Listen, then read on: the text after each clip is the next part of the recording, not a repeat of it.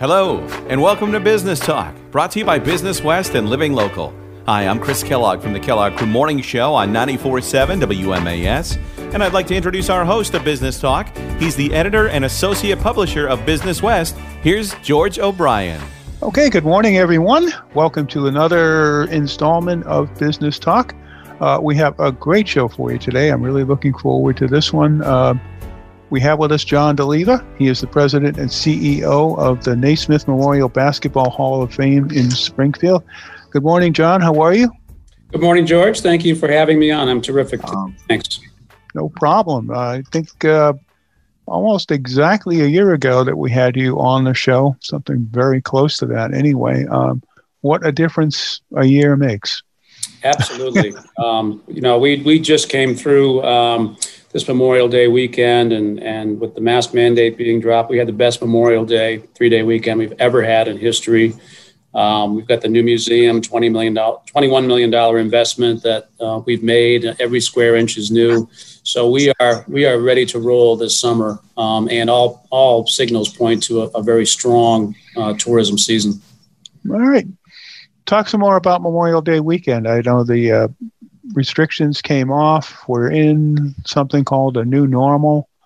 Uh, you and I talked recently. I think you were really chomping at the bit here. I know that you were probably thinking about August 1st, but maybe in the back of your mind, I think you and a lot of other people thought the governor would move that date up.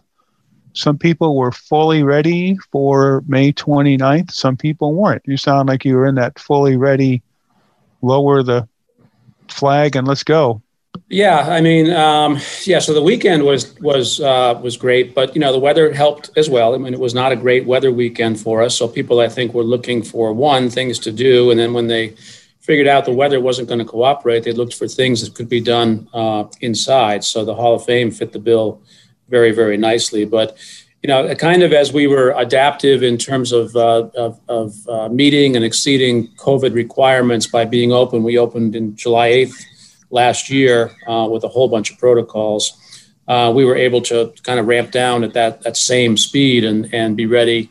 Uh, you know, we we have a sign posted that says if you if you're fully vaccinated, uh, no need to wear a mask. If you're if you're not, um, you know, it's kind of up to you. And if you feel sick, we'd like you to come back on a different day. We're still doing the sanitation inside the building. We're doing the spraying.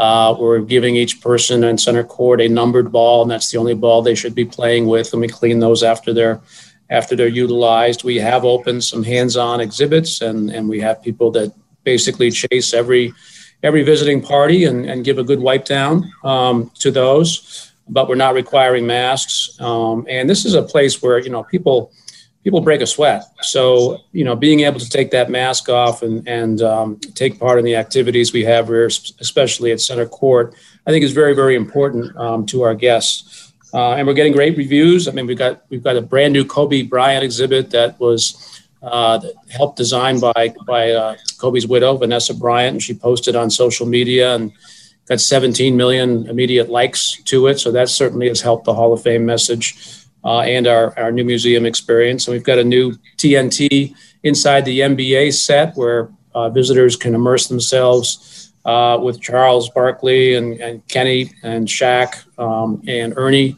Um, and do a recording and, and send it to your, your phone so you can share it with your friends on social. Uh, and just everything is new. I mean, it's just it's great. So, you know, the pandemic is over, and the good news is we've got a brand new museum. It's something that people haven't seen uh, it's something to experience, and we've got some really some really uh, high end, high interest exhibits that are kind of leading the way.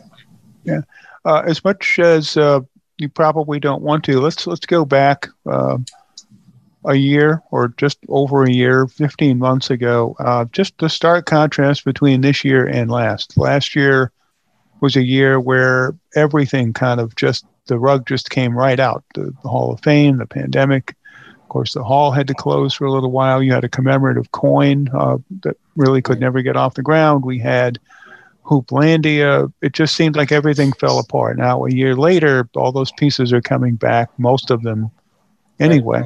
Uh, yeah, we've been fortunate in that regard. I mean, 2020 was going to be the year of years for the Hall of Fame. And we had this great enshrinement class that would have happened in, in late August 2020. commemorative coin um, that uh, was going to be launched in April at the Final Four. Of course, the Final Four was was canceled last year and be promoted through the NBA season. The NBA season didn't happen last spring, um, and the economy tanked. So coin collectors um, did you know we didn't we didn't do as well as we thought we would uh, with that. Uh, the museum was ready to open last summer, um, but obviously we slowed that down because of the closure for, for several months. Uh, we even had a game, uh, you know, we have many games around the country um, that carry the Hall of Fame brand and, um, uh, frankly, are a fundraiser for the Hall of Fame. We had one scheduled in December for uh, London at the O2 Center, uh, Michigan versus Kentucky. Um, so a lot of great things were happening in 2020, and as you say, they just kind of ground to a halt. But the good news is, um, you know, with the exception of the commemorative coin, which was a 2020 project, everything else um, is happening or will happen. So 2020 enshrinement happened a couple of weekends ago. It was very successful. Uh, we announced our class of 21, uh, and that will take place in the weekend after Labor Day. That'll be back up here in Springfield uh, at the Mass Mutual Center. The game in London uh, will be played. It will be in December of 2022. Um, and we've, we've got a, a, great series of games this fall happening as well. So it's, it's kind of back to normal. Um, and um, we've been able to kind of recapture everything with the exception of the commemorative coin. Um, and uh, it's, it's worked out very well for us. We're fortunate in that regard is that we were able to, to reschedule games and, and um, be able to flex a little bit. Mm-hmm. Talk about numbers uh, for a few minutes, uh, if you will. I go back to 2019, the last quote normal year. We had uh, what visitation was then. Uh, that was before some of the new aspects of the museum opened. But what are we looking at? You've, you've been open for several months in 2021 already. Uh, looks like the numbers are better. What are you projecting for the rest of the year, and what are your numbers looking like now? Sure. Well, we um, we run about 220,000 visitors a year on a run rate. If you did prior to the pandemic, and, and again prior to totally uh, refurbishing the museum, we did uh, on our financial plan this year. We were very cautious because we didn't know one when when you know mask mandates and other mandates would be lifted. We didn't know if COVID would come back with a vengeance and shut us down for a while. So we we planned actually to be less than that. Um, and we are on you know it's I, I, would consider kind of being open just at the end of May, and, and you know the summer season, thankfully, is our busy season, so we're going to hit it very nicely.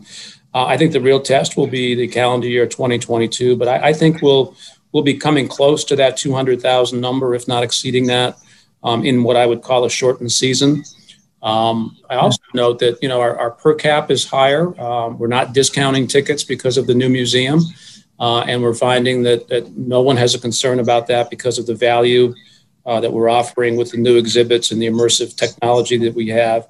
And I think people are looking for things to do. And I and and you know, things are more expensive these days. And and so um, while we may not get the same number of people, and we might indeed get the same number of people, we're seeing a higher higher per cap. So financially, I think we're going to be in good stead for admissions this year. And Another part of the business that's important to us is facility rentals, where weddings and bar mitzvahs and corporate events happen here at the hall. We've got awesome new technology to apply. I think we're probably the best business theater site in um, you know Western Mass, Northern Connecticut by far, and that business is beginning to show some real interest. People coming back and wanting to reunite their employees. They want to have a, a kickoff event. They want to you know, have some team building, which the Hall of Fame leads itself to uh, uh, very well in terms of uh, you know doing things within the museum, that working as a team and getting things accomplished, that kind of stuff. So we're seeing um,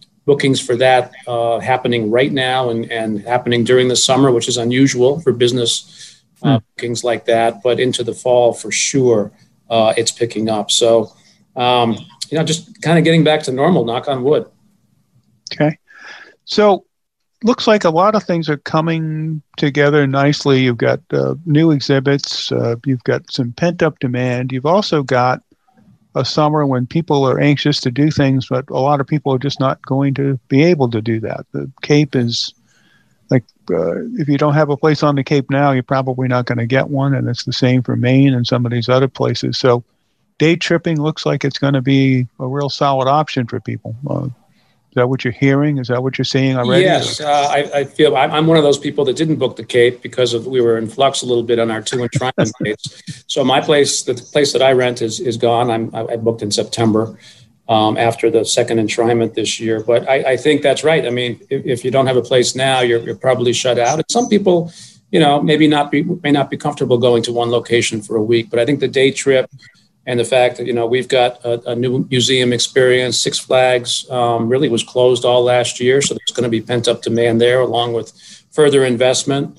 Uh, I'm understanding that the casino had a really, really uh, great weekend last weekend, and and um, so that you know it's it's kind of all piecing together. So I think we make a nice day or two day or three day destination, and I know the Convention and Visitors Bureau is working very hard on on uh, promoting uh, Western Mass as a safe, uh, you know, kind of a comfortable location where people can spread out.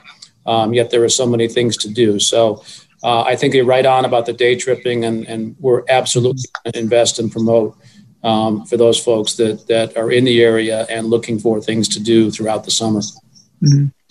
Talk a little bit about how you get the word out about the Hall of Fame and, and what audiences you're, you're looking for. I, I, know you're probably going to be aggressive with marketing this year. Uh, I always tell a story going back, boy, I think it was 50 years ago. Um, when the Hall of Fame was was still located in Springfield College. Uh, I had cousins out from the Boston area uh, visiting our family, and uh, and they were out for a couple of days, and they said, Let, us go visit the Basketball Hall of Fame." And the three of us kind of looked at each other and go, "The what?" Yeah, the Basketball Hall of Fame is, is right here in Springfield, Massachusetts. And we said, well, we didn't know that. So um, yeah. I imagine there's most people know about the Basketball Hall of Fame now. It's much more visible you know, back when it was at Springfield College, it was in like a very small area, like on the mm. second floor of a building. It was kind of like in the attic. It, but there's still probably a lot of people in this region that haven't been to the Hall of Fame. Uh, uh, does your marketing include aggressive penetration in this area, outside it, both? How does that work?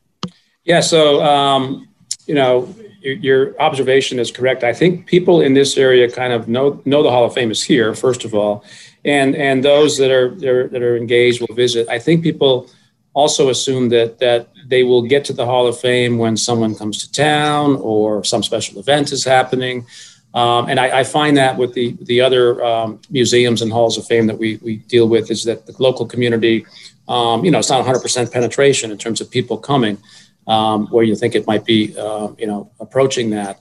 Um, but our marketing is going to be both local and we're drawing about a 70 mile radius around um, Springfield, uh, targeting Boston and Providence and the Hartford uh, into New Haven uh, and the um, you know Westchester area of New York into Albany, um, Worcester, obviously, um, and, and really you know utilizing a lot of social media.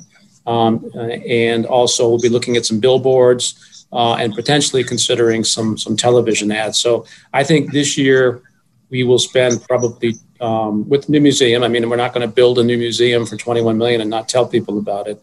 I would think that we're going to double our spend on on uh, advertising, and we've been under under hundred thousand dollars for for many years, and I think we'll we'll be in that one seventy five two hundred thousand dollar range, including promoting um, the, the, the site as a facility rental for business and community events and, and family events. Mm-hmm. Let me phrase this next question uh, appropriately. Um, when it comes to challenges, financial difficulties, uh, the hall is no stranger to those. You're battle tested, if you will. Uh, did that help you during the pandemic? I don't know how much being battle tested would help anybody during the pandemic, but it, it seemed like you've been right. so through so many of these. Uh, it was really nothing new. Probably a little more challenging, but uh, yeah, we seem to have built-in body armor. Uh, that's for sure. We've been, you know, when we first opened this place in 2002, we were um, we were very short on cash, and you know, we have a brand new museum with no gas in the gas tank, so we had to deal with that issue um, for a couple of years, and then things started to ramp up. It was kind of like the little engine that could, and then 2008 hit, um, and we went back to square one. And then we were, you know, really kind of building a very successful capital campaign from 2015 to 2018, which really helped us weather the storm of, of COVID. Um, but yeah, I mean, we've got a, a, staff here that that is battle tested. Um, you know, I've got a great CFO that that uh, I worked with at Spalding before here. Uh, we have a good relationship and a great understanding of, of each other and, and the financial disciplines that are that are appropriate. Um, I, I would say that you know we're, we have been taught to be fighters uh, in that regard, and I think uh, the first thing we didn't do um, when COVID hit was panic because we, we we have seen this movie before, right? And so, um, you know, I, as I think I told you maybe on the previous um, podcast we did, you know, we we kind of managed our cash flow, um, the cash that we had to glide all the way through 2021, if indeed we were just closed. Um, never mind be, being able to open or being able to have one or two enshrinements in 2021. So we we um, you know we prepared for the worst, and uh, what it means now is that we have been open for the year with a, a reduced crowd of people. We have reduced expenses. Um, and now that things are, are turning at just the right time for us, uh, summertime, um, we are in a, in a good spot. So that worst case scenario of having to glide all the way through uh, know, with the cash in the bank is, has, has changed. We are strengthening. Uh, the capital campaign gave us the the ability to do that because there was surplus uh, raised over the amount we invested in the museum. So, um, yeah, it, it, it, uh, it, maybe you know good luck and timing, but also I think that being able to uh, know that we've done this before and that it is uh, you know like I say we've we've seen the movie before and we know how it ends, and in this case it ends it ends well. Well, I hope this one really does end well for you. It looks like 2021 is shaping up to be the year that 2020 wasn't. Yeah, and and uh, yeah, we're, we're very encouraged by that. I mean, um, again, I, I, we've we've we've been able to recapture so much of what we weren't able to do in 2020, and, and be able to either move things forward um, and and, and uh, do them, you know, like like the, the enshrinement a couple weeks ago, and and now just 14 weeks later, we're going to have a enshrinement 2021 up here in Springfield. Uh, those are obviously, you know, enshrinement's our largest fundraiser of the year. So having two of those, two of those did um, in 2021 um, is, is is a great thing. And again, I'm I'm so bullish on the attendance uh, this summer, and um, so.